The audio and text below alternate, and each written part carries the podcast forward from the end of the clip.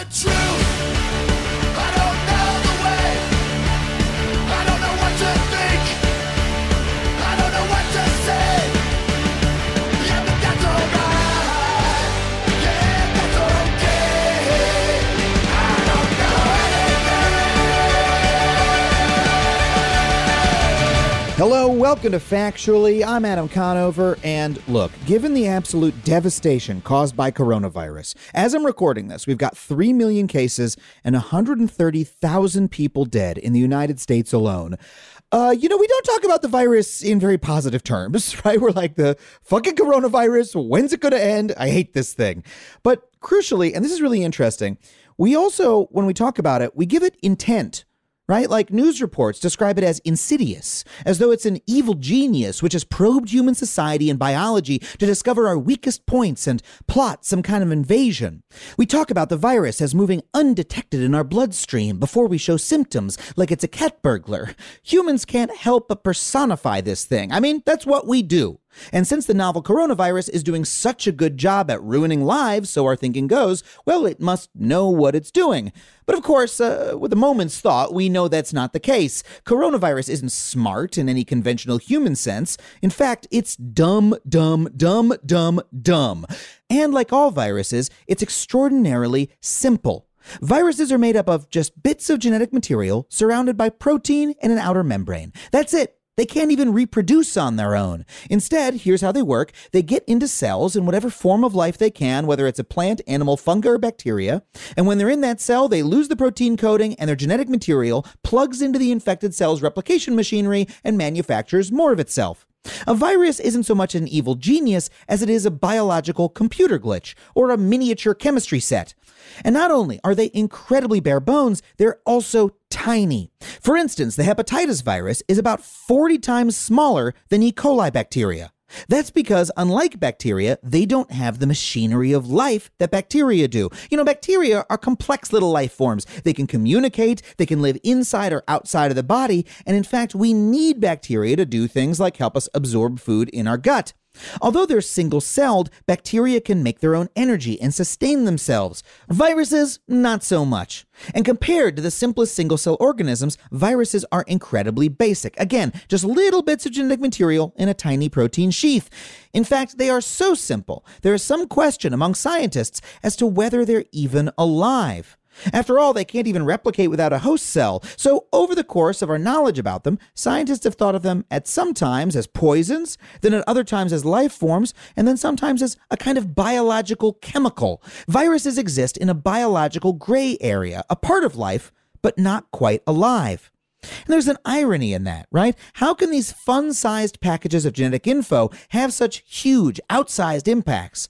How can a squirmy bit of code and protein devastate the world this way? And how is it that a tiny bit of genetic information in a simple little sheath can have such different effects on different people? Well, here today to talk to us more about viruses and educate us on this topic, our guest is Sabra Klein. She's a professor at Johns Hopkins Bloomberg School of Public Health and is an expert on viruses and how men and women respond differently to them. Please welcome Sabra Klein. Sabra, thank you so much for being here. Thank you for having me. So you're a microbiologist at Johns Hopkins Bloomberg School of Public Health, right? Did I get it right? You got it correct. I am. And um, you study specifically, uh, I, I want to talk about everything about viruses. I want to learn a lot about viruses and coronaviruses and COVID nineteen today. Okay. Um, but you, okay. One of the things you study specifically is sex differences in uh, uh, coronavirus and I assume other viruses. How, how does how does that make you think differently about uh, what we're all going through right now? Absolutely. So, you know, as you said, uh, I, I'm a microbiologist. So as a biologist, I think about some of the biological ways in which men and women differ and how well we can um, both recognize and respond to and hopefully clear a viral infection. And I, I study this both in the context of infections, but also even vaccinations. So that's something else that, that you know, you and I could could discuss um, as well. Yeah. But, you know, generally speaking, um, women tend to mount more robust immune responses right away, right when we first recognize that something foreign has entered our body. Um, and in this case, if we're going to be talking about the um, the SARS coronavirus two, or SARS-CoV two as it's been abbreviated, um, this is this is a single-stranded R N A virus. So all that means for your listeners is it's a piece of R N A, um, and and you know, viruses like SARS-CoV two, what they do, they travel light, and as a piece of R N A, in order to live and replicate, they have to take over our own cells and utilize our own cell machinery in order to replicate, and they do that quite well. And so right when they enter, women tend to mount more robust responses. We recognize and respond to them with a greater inflammatory response, which can turn into greater um, what we call adaptive immune responses, which are kind of the memory responses, so that if we ever get exposed to things a second time, we we you know might be able to clear it even faster. But this often means that that women tend to have um, less virus in them Uh, than our male mm. counterparts. Um, and there are some early data that have come out of Wuhan, China. I think we're waiting to see if this is replicated through other studies, but there was some, there was an interesting study um, that to my knowledge is still a preprint, but it was actually a nice study. It, it will likely make it easily through peer review. And it showed that even within families, um, women uh, or females, I should say, this actually even included um, female children, tended to clear the virus faster. They weren't shedding the virus in their in the nasal swab samples for as long as as the males in the family. Mm. And they did this with many families. And why I think that's important is because it controls for things like exposure, you know, because if if depending on the culture, depending on, on the norms of that culture, you might have more men working outside of the home, or you might have situations that are, are resulting in greater exposure that could explain why men have more virus or are shedding virus longer. Um, but when you're when you're in a family, um, you're kind of equalizing that exposure. That's really fascinating from from a you know just from a research perspective. Uh, but what could that mean in terms of, you know, how we might behave differently, or like a therapy that we could come up with for the disease? Absolutely, absolutely.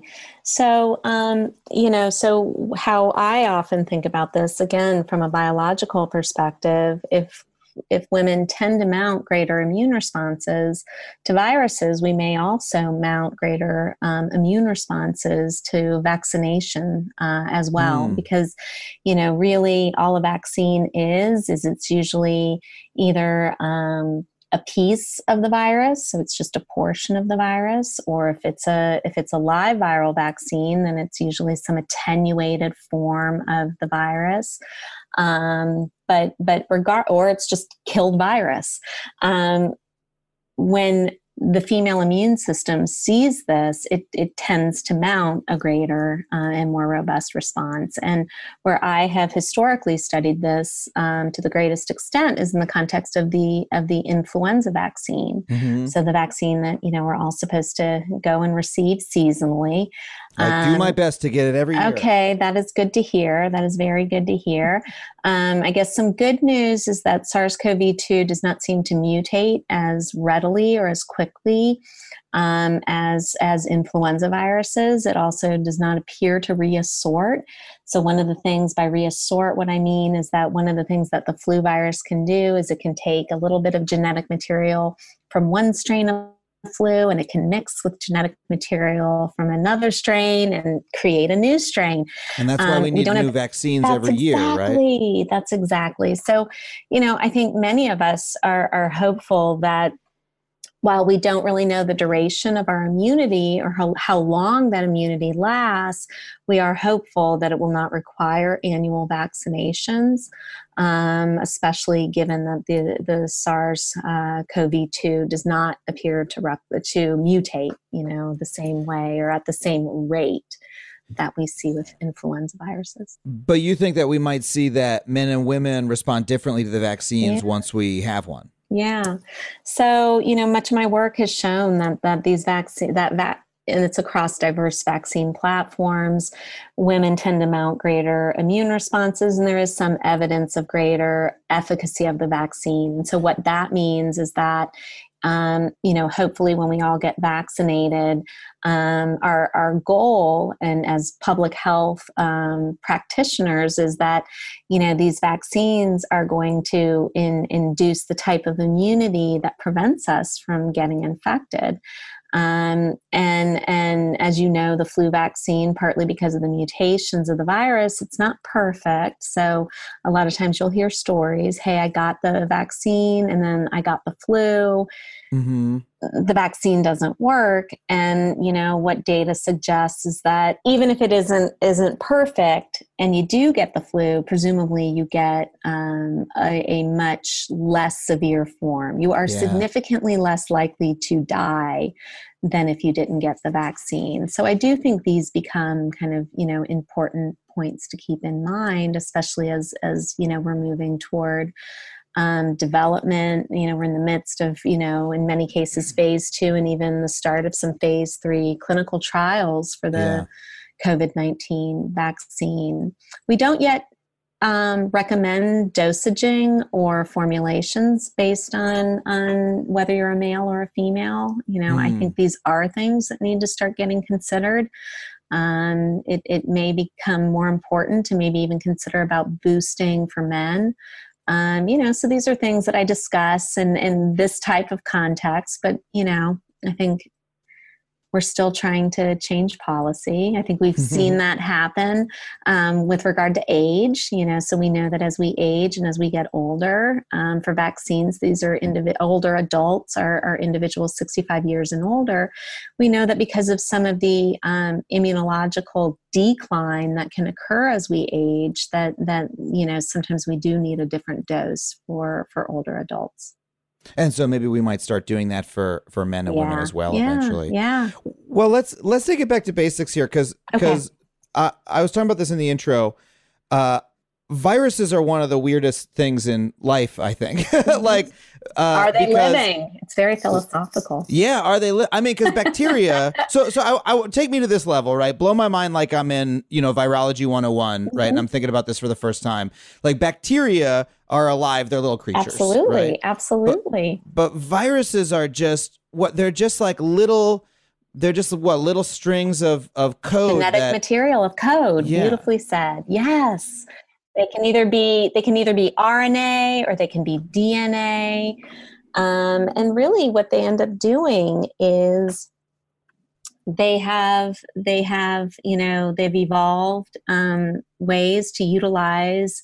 Um, often receptors that we have on, on the surface of our cells in our body, lots of different cells, and which cells get infected often depends on which virus. But if we stick with our example of SARS-CoV two, which again is, is an R N A virus, um, it's it's going to primarily infect um, epithelial cells. So epithelial cells lining our, our respiratory tract, mm. going through our nose, down through our trachea, into our lungs. And um, it's going to it's going to get in there um, by a receptor, a receptor that, you know, we have on our cell for other physiological functions. So, you know, viruses are, are experts at taking advantage of things that we can't get rid of because we need them for other purposes. so, so you need the lungs, not, you, you need know, the epithelial cells. Right. And you need the receptors on a lot of these cells for, again, for other basic physiological functions.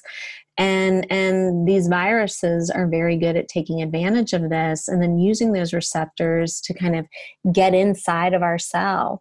And once this, this bit of genetic code, as you put it, is in our cell, then it can start to utilize aspects of our cell, things that are inside of our cell, things that we use for our own cellular functioning. The virus can now use to, to make itself into, um, into a virus particle that can then bud from a cell. And now you've got, now it's living, now it's, it's a real, it's a, it's, it's a living virus particle, but part of what it's made of is from you. And now it can go and it can infect other cells, and, and, and it can continue to replicate, and that will continue. Um, but we have evolved to have this wonderful immune system that we have, that um, it is wonderful. but it often takes a while, you know? So, yeah. so in order to, to genetically rearrange cells within our own body to really start to recognize and know, okay, I've got to create an army of cells that are, are going to recognize SARS-C o V two. You know, people don't want to hear this, but this can take weeks. Um, yeah.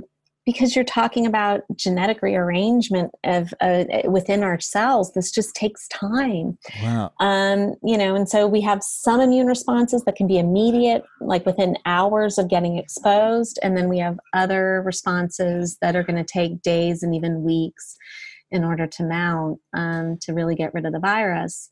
And so, you know, this is when it kind of gets into the gray area of this is when people enter into the, you know, hospital. This is when people can mm. enter into the intensive care unit, and how well we can mount that immune response, you know, becomes really important. Got it. Because the, the symptoms are, those are immune responses, right? When you have yes. a fever or something yes. like that, that's your body fighting back. It's not caused directly by the virus. And so if it takes your body a couple weeks to yes. recognize that the virus is spreading, that's why you're asymptomatic, but you're still full of virus. You have a lot of yes. virus in you. Yes. I see. And, and, and yeah. Oh, and, no, you know, I you think an interesting point that you made is, you know, some of what, you know, what doesn't take weeks for us to develop is that inflammation that, and it does, that does contribute, as you said, that's exactly the cause for fever. That's our own immune response mm-hmm. causing this. And, and some of the tissue damage that we're seeing in patients, and, and some of the, um, the acute distress that's occurring in the lungs of patients with very severe um, COVID nineteen, which is, you know, what we call the disease that's caused by the infection with this virus. Oh, COVID nineteen is a disease. And the name yes. you said earlier is the name of the SARS- virus. Yes, yes. Oh, yes. So what, and what's that name again? So SARS-C o V two is the mm-hmm. R N A virus that causes COVID nineteen, COVID nineteen ah. being the disease. So when you get, when you get diagnosed and you're put in the hospital, if it's severe enough, you have COVID nineteen, but it's caused Got by it. this virus. Yeah. Got it. Thank, I never understood that. Thank you for that. Yeah. And so it so, turns out yeah. that, that in, gosh, I mean, in almost ninety percent of countries around the world that are disaggregating their, da- their data, and in particular, their mortality data, um, and, and separating it for men and women, what we're finding is that men are, are typically at about a twofold increased risk of dying. Wow. From COVID nineteen, and that that's that's being shown around the world in age groups, um, most adult age groups. So where I've seen data broken down are starting at about age twenty on up to ninety plus years of age. So among really rather diverse ages, we're seeing that men are significantly more likely to be hospitalized, to enter into intensive care units, and to die from COVID nineteen. And so, you know, people like myself, we want to understand why. And there's yeah. the biology, you know, like we've been talking about, that immune response that might be contributing. But there are a lot of amazing investigators around the world also very interested in how our behaviors um, I was going to ask, yeah. might be contributing to some of this. And so we often refer to um, some of the behaviors, maybe our lifestyle choices, um, things we might do that may put us at greater risk, either of exposure or of more severe outcome.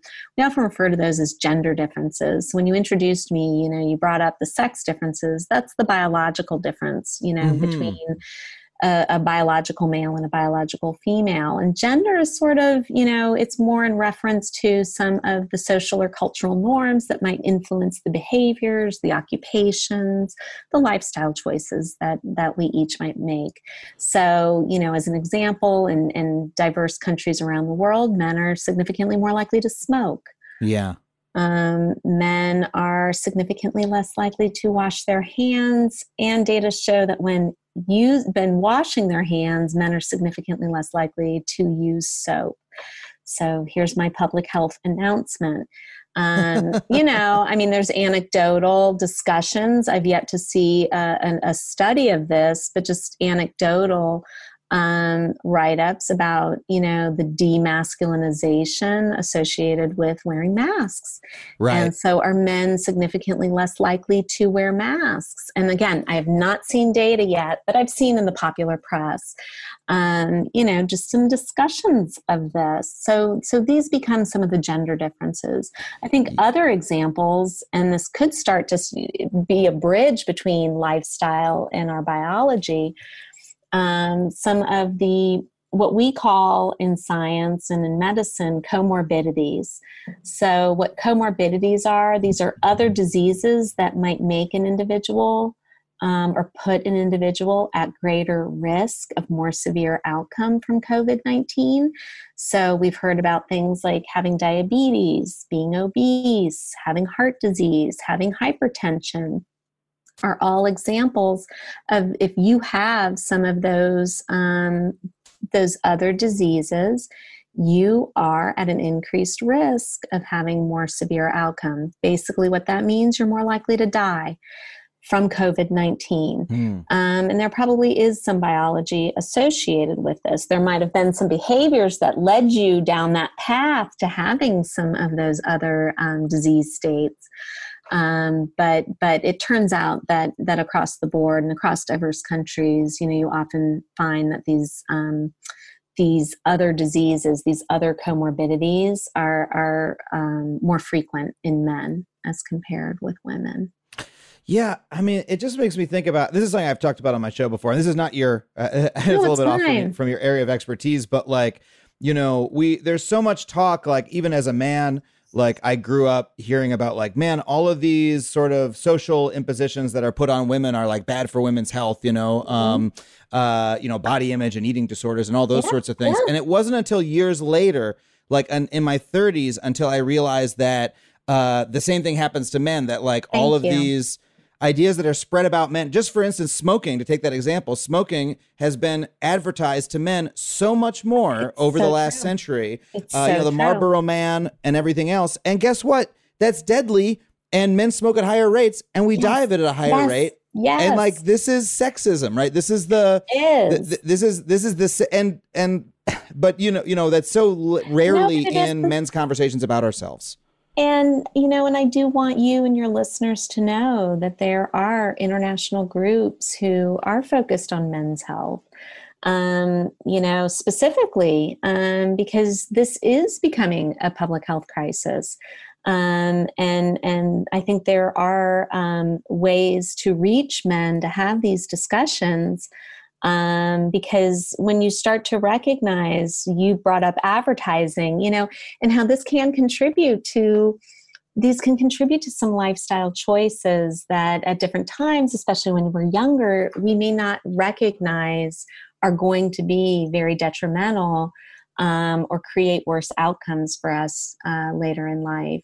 And so then people like myself, I mean, you know, yes, I, I, you know, I see myself as, as a women's health expert, but I also see myself as a men's health expert because mm-hmm. I really am trying to better understand why men and women and the complexities of why men and women may differ in outcomes of various diseases, um, thinking not only about our biology, but how behavior Um, could be impacting this as well, you know, and, um, I, you know, several, again, wonderful international investigators are also, you know, trying to really raise awareness that um, as we as we enter into a potential second wave of COVID nineteen, I think there's... Or we already are. Or we already are, especially here in the United States. Um, but it turns out that worldwide, seventy percent of, of our frontline healthcare workers are women.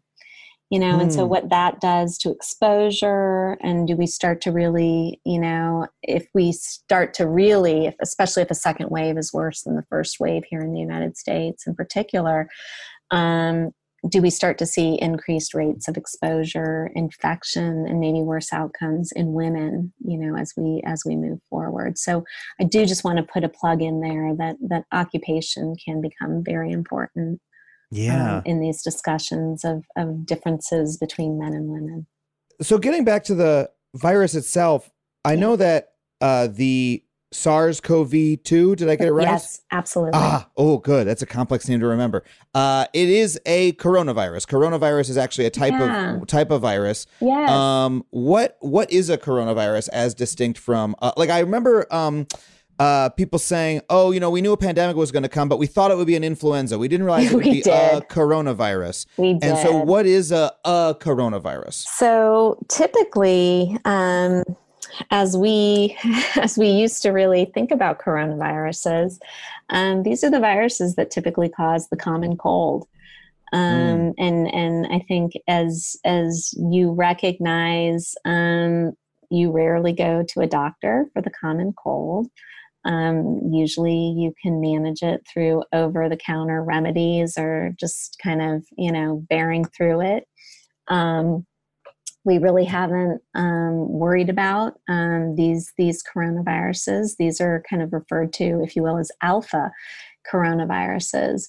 And other than these viruses, which we have obviously known about, these coronaviruses for, for, for a very long uh, period of time, um, in two thousand three, we had the first emergence on record of um, what's referred to as a beta coronavirus. So this is a more pathogenic coronavirus.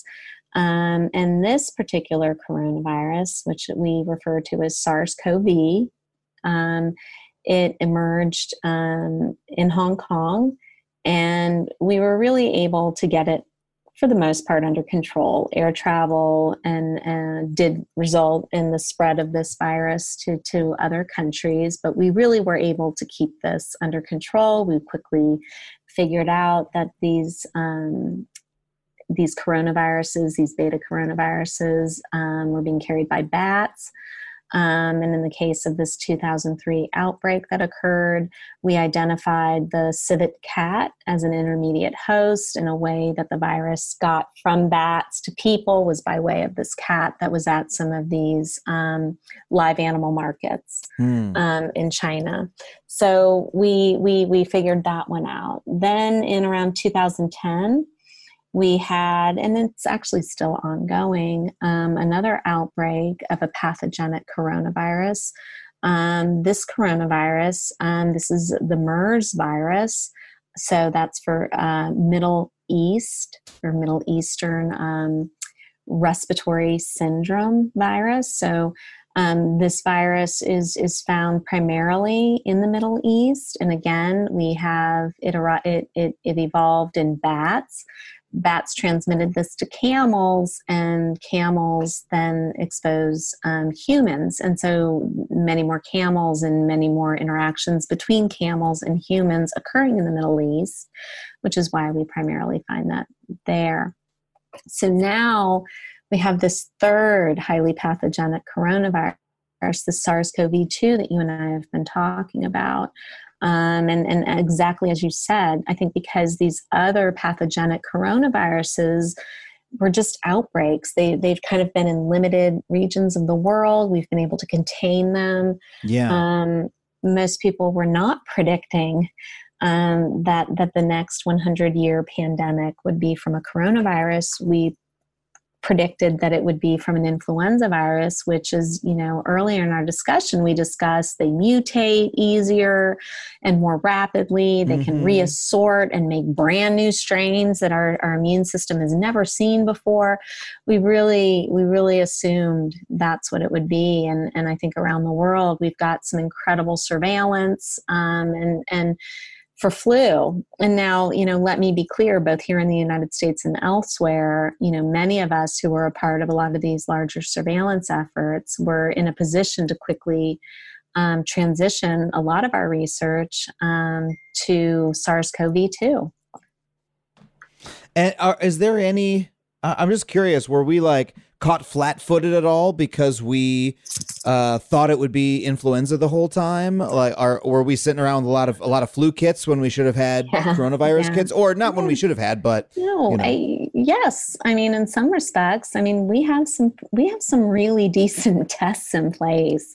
Um, you know, debates about the quality of the tests and the kits for knowing if you have flu and knowing precisely which strain of flu you have. We we don't have those debates because we really are. We're set up with a very good international infrastructure to diagnose influenza, and, and you can know exactly which strain you were infected with. And, and we have wonderful monitoring in, in place. And, um, you know, so, so I, you know, so I think, I think what's been tough is, as a scientist, um, I think what's been most difficult is that the public is having to see sometimes in the early stages um, how imperfect mm-hmm. and, and what the process of science really looks like. And things are often not immediate, and they are often not without fault immediately. And, you know, I realize that can be very frustrating and, and stressful, especially when you're in the midst of a pandemic. But but accuracy in science, I mean, this takes time. This really yeah. takes deep, deep knowledge of what it is that you're developing, what it is you're you're testing, how you're testing. Um, there's usually, we usually get, you know, years to, yeah. to really hone some of, um, some of what we know. And, and, you know, the people developing these kits, you know, they, they were doing this on, on the order of weeks, not years, yeah. and having to do it very publicly. Yeah. You know, so where, where before you even had a moment to maybe, um, you know, validate or have other labs validate, it's out there and everybody's trying to buy your kits and everybody, and, and, and then the public gets upset when, you know, they have to hear that everything maybe isn't the same and every kit isn't as accurate as every other kit. And then we get into the debates about, should you be going and knowing whether you've been, you have the virus or whether you have those antibodies against the virus, yeah. and, you know, and, and these are the challenges. And, um, I, you know, my hope is that it doesn't erode Um, faith in science, but more just an appreciation that science is a process. Mm-hmm. And it's usually a process that, that, that does take time for us to do it in as accurate and thorough and, and as, and we replicate things to know that we can believe what we're seeing. And right now we're giving you guys everything hot off the press. Yeah. Just not a situation that scientists are used to being in, no. or that the public is used to no. being in, in as regards science. Like normally we don't give that much of a shit about, about the cutting edge science, right? Where we'll, we'll wait five years for it to be solid. Absolutely. And now in real time, you know, you, you're having us come on shows like this, you know, to have fabulous discussions. But a year from now, if some of what I've said on here is wrong, this is, this is my, my disclaimer, yeah. you know, that, that we're still in the early stages and things may shift and, and, and we may find that the storyline is changing as we continue to understand more about the virus, more about how to measure the virus, more about our immune system, how to measure those immune responses, how long those immune responses last. Um, yeah. I, I get asked that all the time. And, and I think most of us, it's, it's a very unsatisfying thing to say, but we don't know.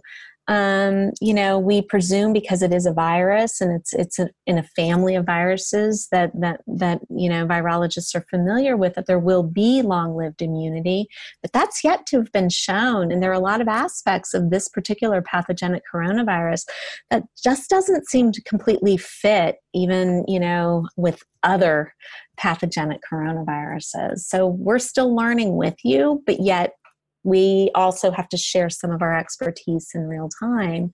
I think it's important. I think that's, yeah. that's our role, that we have, we should be doing that. And I, I can't tell you as a scientist how, um, just how both emotional as well as motivating it is to see the public interest in wanting to know so much about yeah. a virus, and wanting to know so much about their immune system, how their immune system functions. I mean, this is exciting, you know, this is what, you know, I mean, it's, yeah. yes, it's, it's good. Well, I, I mean, on that note, I have a lot more questions for you okay. about this, but we have to take a really quick break. We'll be okay. right back with more Sabra Klein.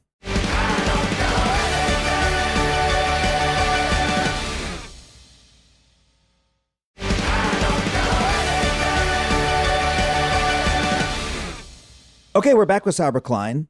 Um, something I was thinking about over the break, again, when you're talking about about health differences between men and women and, and their different health vulnerabilities, I think all the time about how much more blind men are to those differences. Like, I feel like women know, yeah. oh man, they're susceptible to this, or the, again, this is a cultural pressure that's placed on women yeah. that's unhealthy.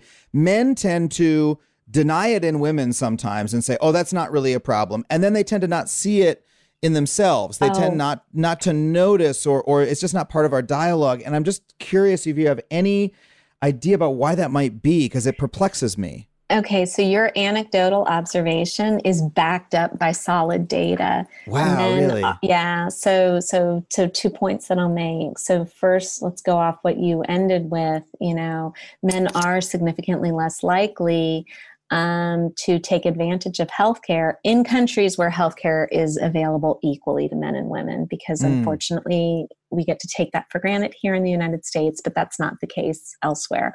Women yeah. often in, in various countries do not have equal access. So if you have equal access, men are significantly less likely to take advantage of healthcare and, and wow. seek out healthcare. So, you know, going back to why could COVID be more severe, maybe if you're not paying attention to your symptoms or you're ignoring your symptoms, you may be waiting too long before seeking out care. I see. Um, and, and finally seeking that care out at a point where the disease has become more serious. Um, so absolutely, you know, there are data to speak to that. But, um, you know, one of the, a point or how I interpreted a point that you made, um, so please correct me if my interpretation was incorrect, um, you know, about, about women being disregarded. Um, mm-hmm. for, for, you know, if you will, some of their aches and pains, and, and there yeah. are actually data that speak to this, um, and how many times, um, unidentifiable pain or symptoms that don't fit nicely into, um, the repertoire of symptoms for a particular disease. And I think where this has been studied the best is in the context of heart disease, where, um, women often experience um, not gripping pain, um, but rather this very nondescript um, feeling of indigestion and pressure. Mm, um, but I've it, heard of this. Okay. And, and part of that is because um, the way that, um, that the, the, the, the calcium buildup in the, um, in the blood vessels, Um, it's often more evenly distributed in um, in blood vessels from, from females as compared with males. Males, you tend to get a clumping in one place until eventually it just completely blocks and you have an explosion, and that explosion and gripping pain is really characteristic of the quote-unquote male heart attack. Um, women, it tends to be more of a of an even distribution um, of that of that um, of that buildup. And as a result, it's kind of a slow leak, and that slow leak results in this nondescript feeling mm. or reported feeling of indigestion um, and some pressure and discomfort. And there are data showing that even in studies that have been designed in, in which case reports are written up and handed to physicians, um, can be the exact same case report. All you're doing is you're changing the name and you're making it a stereotypical female sounding name or stereotypical male sounding name. And it turns out that if in these vignettes or these descriptions of, of having, you know, um, heart related symptoms, if it mentions nothing about stress or other aspects of a, of a person's life, physicians, both men and women, Are, are likely to diagnose both with having heart disease. The moment you mention things about life stresses, maybe care of an elderly um, mm-hmm. family member or divorce, you meant just anything little, just, just throw in one line that there's a stressor, the men still get correctly diagnosed as having heart disease, and the women, it gets turned into a psychiatric wow. recommendation. Um, wow. And there, there are absolutely data of, you know, to show that women are significantly more likely to, um, when experiencing heart disease, be sent for psychiat- a psychiatric evaluation. So I do think some of this, you know, when, you know, it may not be complaining, it may be being in touch with your body and knowing your body and knowing yeah. when you're not feeling, you know, right. So I do think we're all of this, you know, I mean, I, I think, you know, these different, these different biases, they're playing out. Co- you know, I think COVID nineteen yeah. is revealing on so many levels, um, inequities. Um, yeah. And some of it may be based on gender, as you and I have been talking about, but, you know, it is not my expertise at all. I'm just get to be surrounded by people who know a lot about health equity in, in, in the context of race and ethnicity. And I think a lot of what you and I have been talking about fit there too. Yeah.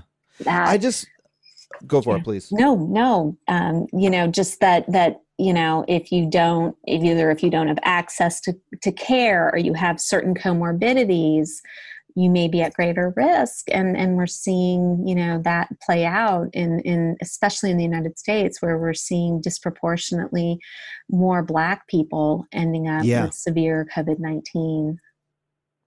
I just think it's, So I, I find this topic fascinating, uh, these biases, because they play out in different ways for different genders. Yeah. Right. And so often for for women, it's, you know, not being taken seriously by other mm-hmm. people. Right.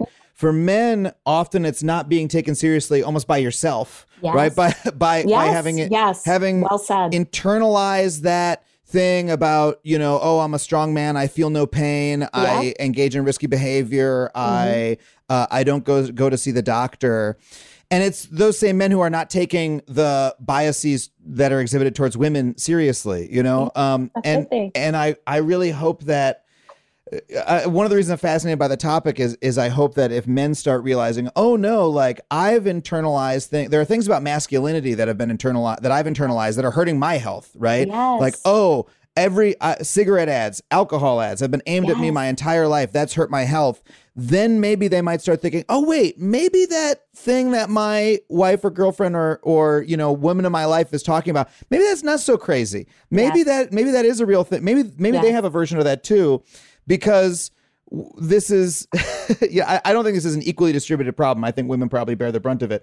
Um, but uh, it's, I, I don't know. It, it's just funny how we've, we as men often have a special sort of blindness, mm-hmm. even when it's about ourselves. Right. It's true. And, you know, I mean, I, I'll, I'll, I'll, I'll take this to the next level, Please. You know, moving beyond just COVID nineteen.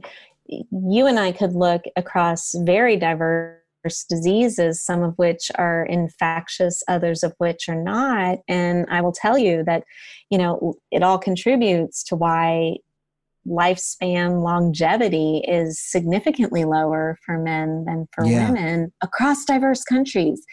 Even in low to middle income countries where overall life expectancy is lower than what we are lucky enough to experience here in the United States, you still see this breakdown mm. where women are significantly, you know, they live significantly longer than their male counterparts, you know? So I, I do think, you know, there, there, there is something to this concept of, of, you know, the culture of masculinity.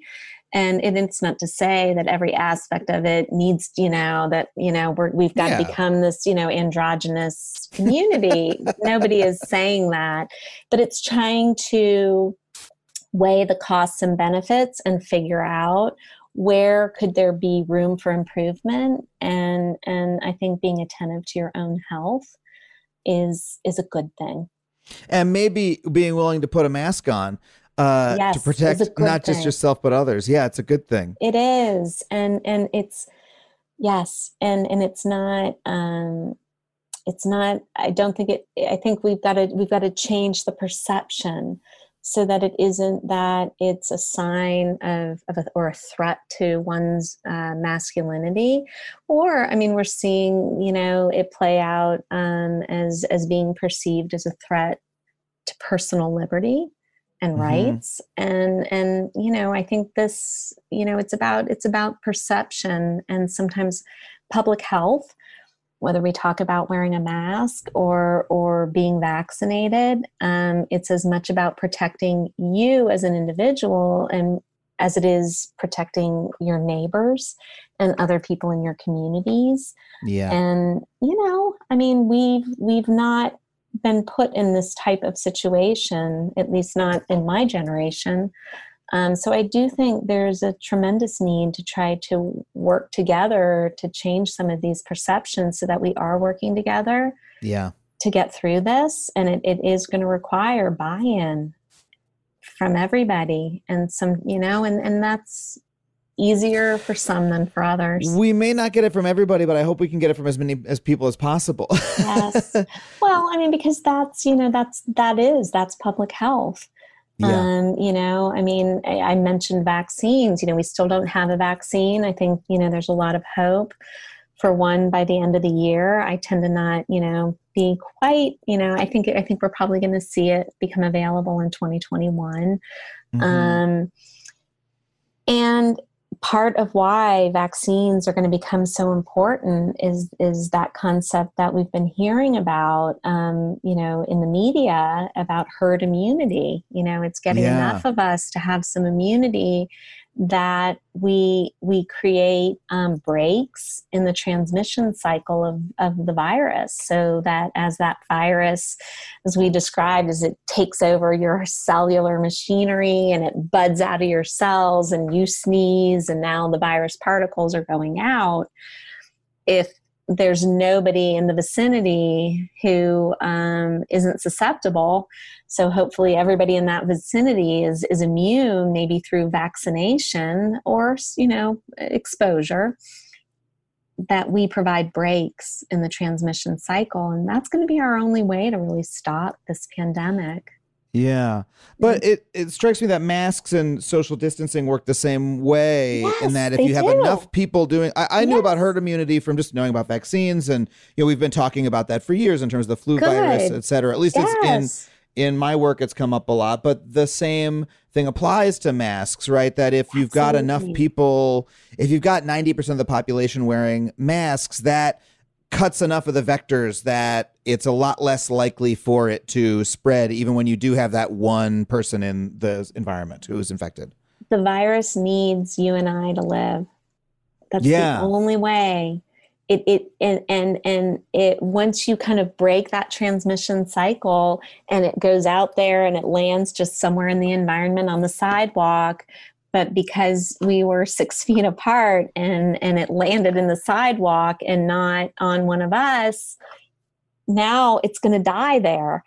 Yeah. And, you know, and so like you said, I think mask wearing combined with the social distancing today, that's what we have. I mean, that's yeah. your, that's where we each have some control, you mm-hmm. know, um, and, and washing hands, but, but that is, and I, I think, you know, those are important messages as a, as another way of, of trying to break these transmission cycles before we have, you know, mass vaccination.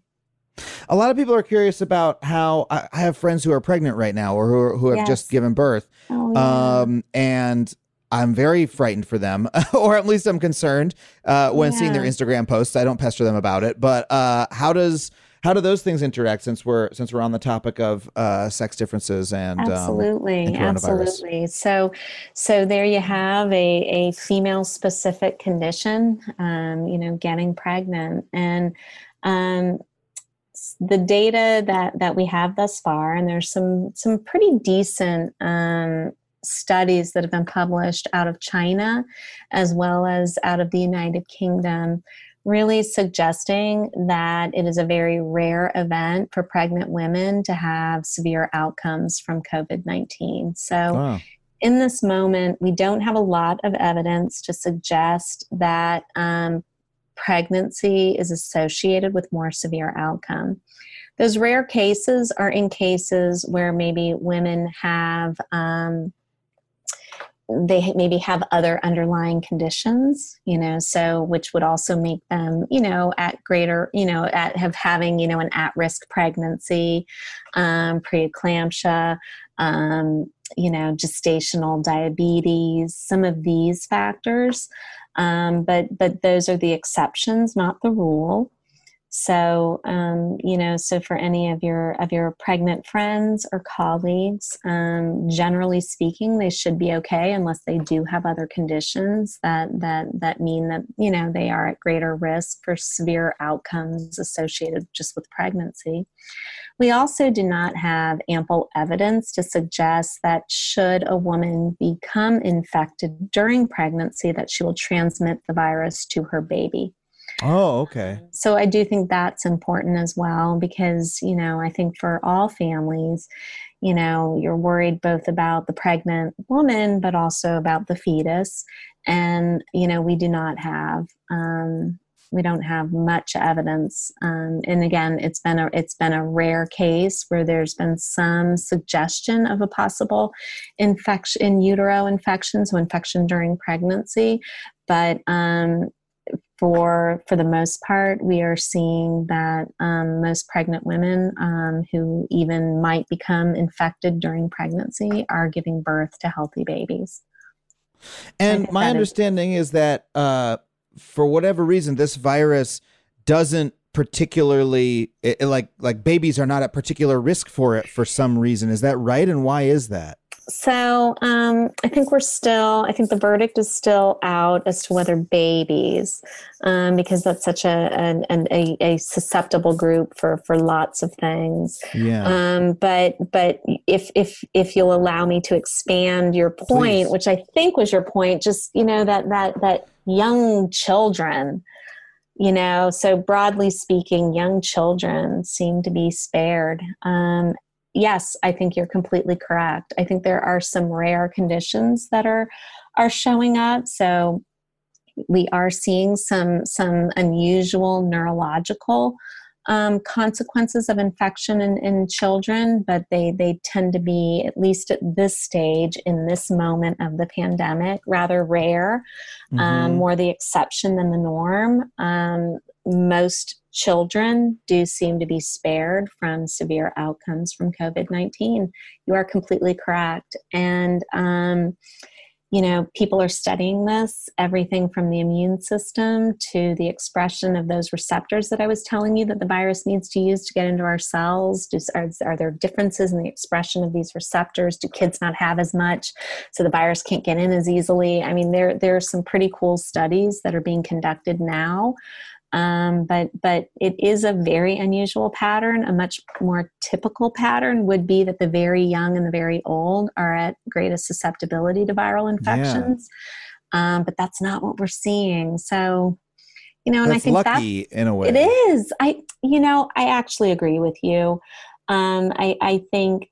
You know, I think, again, you know, you try to find, you know, where where we can maybe feel some relief. And I think I think we can feel relief that by and large, children are being spared, and by and large, pregnant women are being spared. And, you know, that that's that's the future. That's the future of our society. And, yeah. um, you know, it is, it's, it's, it is, we don't want anyone to be dying from this. And that's why we're all working twenty-four seven to try to figure this out. And, you know, it is not to say that um, older adults in any of our lives should be suffering like this. And we're trying to figure this out.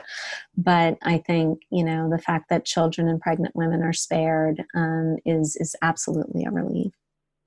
But that's not a given. And it could be that, you know, a, another uh, pandemic occurs in the future, which is uh, kills a lot of children. Well, you know, um, you know, you and I were around for the two thousand nine um, H one N one pandemic, which was a yeah. flu pandemic. You know, part of why it wasn't anything like this is because, you know, we all have some level of what we would call pre-existing immunity to influenza viruses because mm. we've all lived with them our whole lives, mm-hmm. um, you know, to help protect us. But there was a great example where, um, you know, pregnant women were at significantly greater risk of being hospitalized with severe influenza. And, and that was having, um, while, while pregnant women were not um, transmitting the virus to their babies, um, they were experiencing some negative outcomes. And that can be everything from, you know, early delivery to having low birth weight babies, to even um, to even death. So, you know, we have seen that, and I think it is still a relief that at least in this particular pandemic, we're not seeing that. But it's not to say everybody shouldn't be vigilant. I think we all should be. Yeah. You know, so I don't think, you know, just because you're not maybe in an at-risk group doesn't mean you shouldn't be wearing a mask, washing your hands, social distancing. Yeah. Well, I, this has been such a wake-up call. You know, it makes me think of, uh, I lived in New York City uh, when Hurricane Irene hit oh, wow. New York and, yeah. and Vermont and, and you know, yes. New England. And it, and, you know, there was all this news about it. And then it, New York was mostly spared and people said, oh, that was overhyped. Like, come on, ah, it's not that big a deal. And then the next year was Hurricane Sandy, right? It's the oh, very next gosh. year. Yes. Um, and this reminds me of that, that we had all those other H one N one and and SARS. And, oh, and yeah. by the way, how how strange is it the way we name these these diseases publicly? Because you said that the, what we call SARS was yes. SARS-C o V one, right? Yes. Um, and then this one that we now call coronavirus is SARS-C o V two. We might as well just call it SARS two. Right, but we've but chosen we don't. This, we... We've chosen this name that's based on the category of the the whole category of virus. Um, No Very, comment. No comment on why that. It just like it just like takes hold somehow, a name like that in the press, and then we all start calling it that. But oh, we we have big important people who name our viruses. Okay, I well, want them still to like me. Well, I, no, I actually don't mean the official name. I mean like the the name the no, public I cho- agree. chooses. It's you know, terrible. We I, it is terrible. I, I like, we could have a little you. bit more. I don't know. We could get a, a little more technical. A systematic way of, yeah. of managing some of these names. Agreed. Well, because it makes me, not, I, I didn't realize until now that, oh, wow, sa- SAR, what we call SARS and what we call coronavirus are yes. s- so directly the same type of thing that would be useful in our conversations yes. to sort of yes. like improving our understanding of public health. Um, but so in any case, so this feels like, you know, Hurricane Sandy, right, compared yeah. to Hurricane Irene. All right, we're taking it seriously. But then when... you know, we start, I start hearing that, all right, like actually this one, we got lucky. It's not killing children yeah. at a high yeah. rate, right? Yes. That, that makes me think, well, hold on a second. This could happen again next year. There's no reason, you said one hundred year disease, one hundred year pandemic. No, no reason that can't happen more than it's once true. every century. It's so true. So do you have that concern that that there's an even, even deadlier version around the corner? And do you think that we're m- going to be more awake to that now? I think we will be more awake to that. And I think we'll be more awake to the, um, I think the public is more awake to that. And so their demand for um, funding research on diverse viruses, it's it's going to be, the money will be there to allow, I mean, to allow for this kind of surveillance um, for more than, than, than one type of virus. Um, I, I, I sleep at night, so I, I don't live in fear, and I, I would never want hear. your listeners, you know, and we work with these viruses every day. Um, and, you know, I think we all have to be vigilant and, and use common sense and be smart and think about our neighbors, but you got to also still, you know, find balance and and live your life and let your children out of the house. And, yeah, you know, yeah. Do you, do you, uh, just at this very moment in time, and this might be a good moment to end on where, Absolutely. you know, we, we, uh, had, you know, we had this, this really severe lockdown. Everyone took coronavirus or took SARS-C o V two uh, very, very seriously for, yeah. for a period of months. And then it sort of felt like, okay, we've got to reopen. We've been doing this long enough. Numbers are going down. And as we're speaking, our numbers are going up again. Look at the graphs. We're, we're once again spiking. We like didn't even really have a dip. We had what looks like a plateau mm-hmm. and then another spike. Mm-hmm. Um, mm-hmm. Just here in L A County, they've closed bars again. It's starting to look like yeah. they opened too soon. Uh, yeah. In the entertainment industry, my industry, people were, a month ago, they were talking about, oh, we'll be shooting again soon. Now people are yeah. saying maybe not until twenty twenty-one. Uh, yes. do, what do you think about the public response? Uh, how do you how do you grade it? What should we have been doing differently, and what should we be doing differently now? We, I know that's a big have, question. It's a huge question, you know, and I guess I could answer it in so many different ways. But, you know, I think we have fatigue, and that fatigue has resulted in I, I people wanting to get out, wanting to do things, go to the bars, as you said, maybe no longer social distance.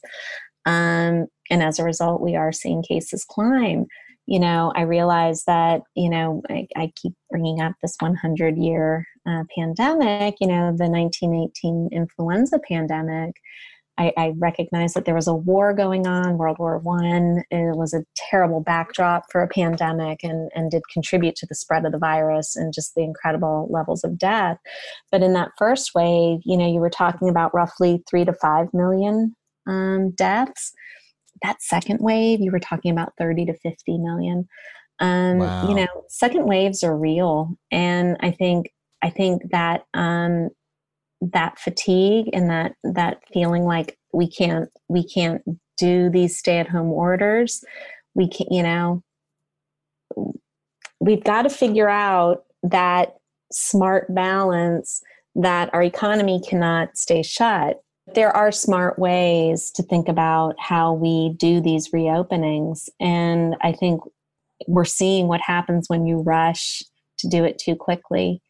Um, and, yeah. you know, we, we are, we are entering or we are in that, that second wave. And I think we do, we have fatigue and, you know, it's, it, it. But- It, this isn't, you know, much like a sexually transmitted disease. I mean, you know, we could have dealt maybe with H I V if if the if people could abide by, okay, so just stop having unprotected sex. It's it's yeah. that simple. And then but, it exploded into something else because public health is so simple yet so difficult to abide by. Yeah. But but in okay with H I V, like it's not like abstinence is the only answer, right? We no, condoms no. and and all other different types of, of methods that you can take, right, while still having a sex absolutely, life. Absolutely, right? absolutely. And, and so with coronavirus or with SARS-CoV two, I'm going to be precise right now. Okay, uh, you know. The reopening, my my my understanding is that's, hey, that's an emergency measure you take to clamp it down while you put the other measures in place, um, while you put absolutely. contact tracing in place. For instance, I heard a lot of a lot of talk about contact yeah, tracing as absolutely, being absolutely, absolutely. And it's been four months later, and I'm like, where's the contact tracing? Like, are you like, like it is, all the it's other happening things. Absolutely, but I think you know, like what you're seeing, I think in cases where masks can't be worn. Like when we're eating and we're drinking, yeah. um, social distancing becomes even more important. And so that's where we're running into our problems is, you know, you're in situations where people can't wear a mask. So, you know, probably for different, you know, you mentioned about, you know, Hollywood and you can't make your movies and have all your actors and actresses with masks on. So if you, people can't wear masks, then you've got to have absolute social distancing in place. Yeah. It's where we decide we're going to get rid of masks and we're going to, we're going to reduce social distancing. That's where we're having problems. Well, I, thank you so much for being here. Any, any other final thoughts to, to no, share with the audience? This has been lovely. I've really enjoyed this. So thank you. Thank you. So I learned so much and, and I really thank you taking the time uh, to talk to us about this. Thank you.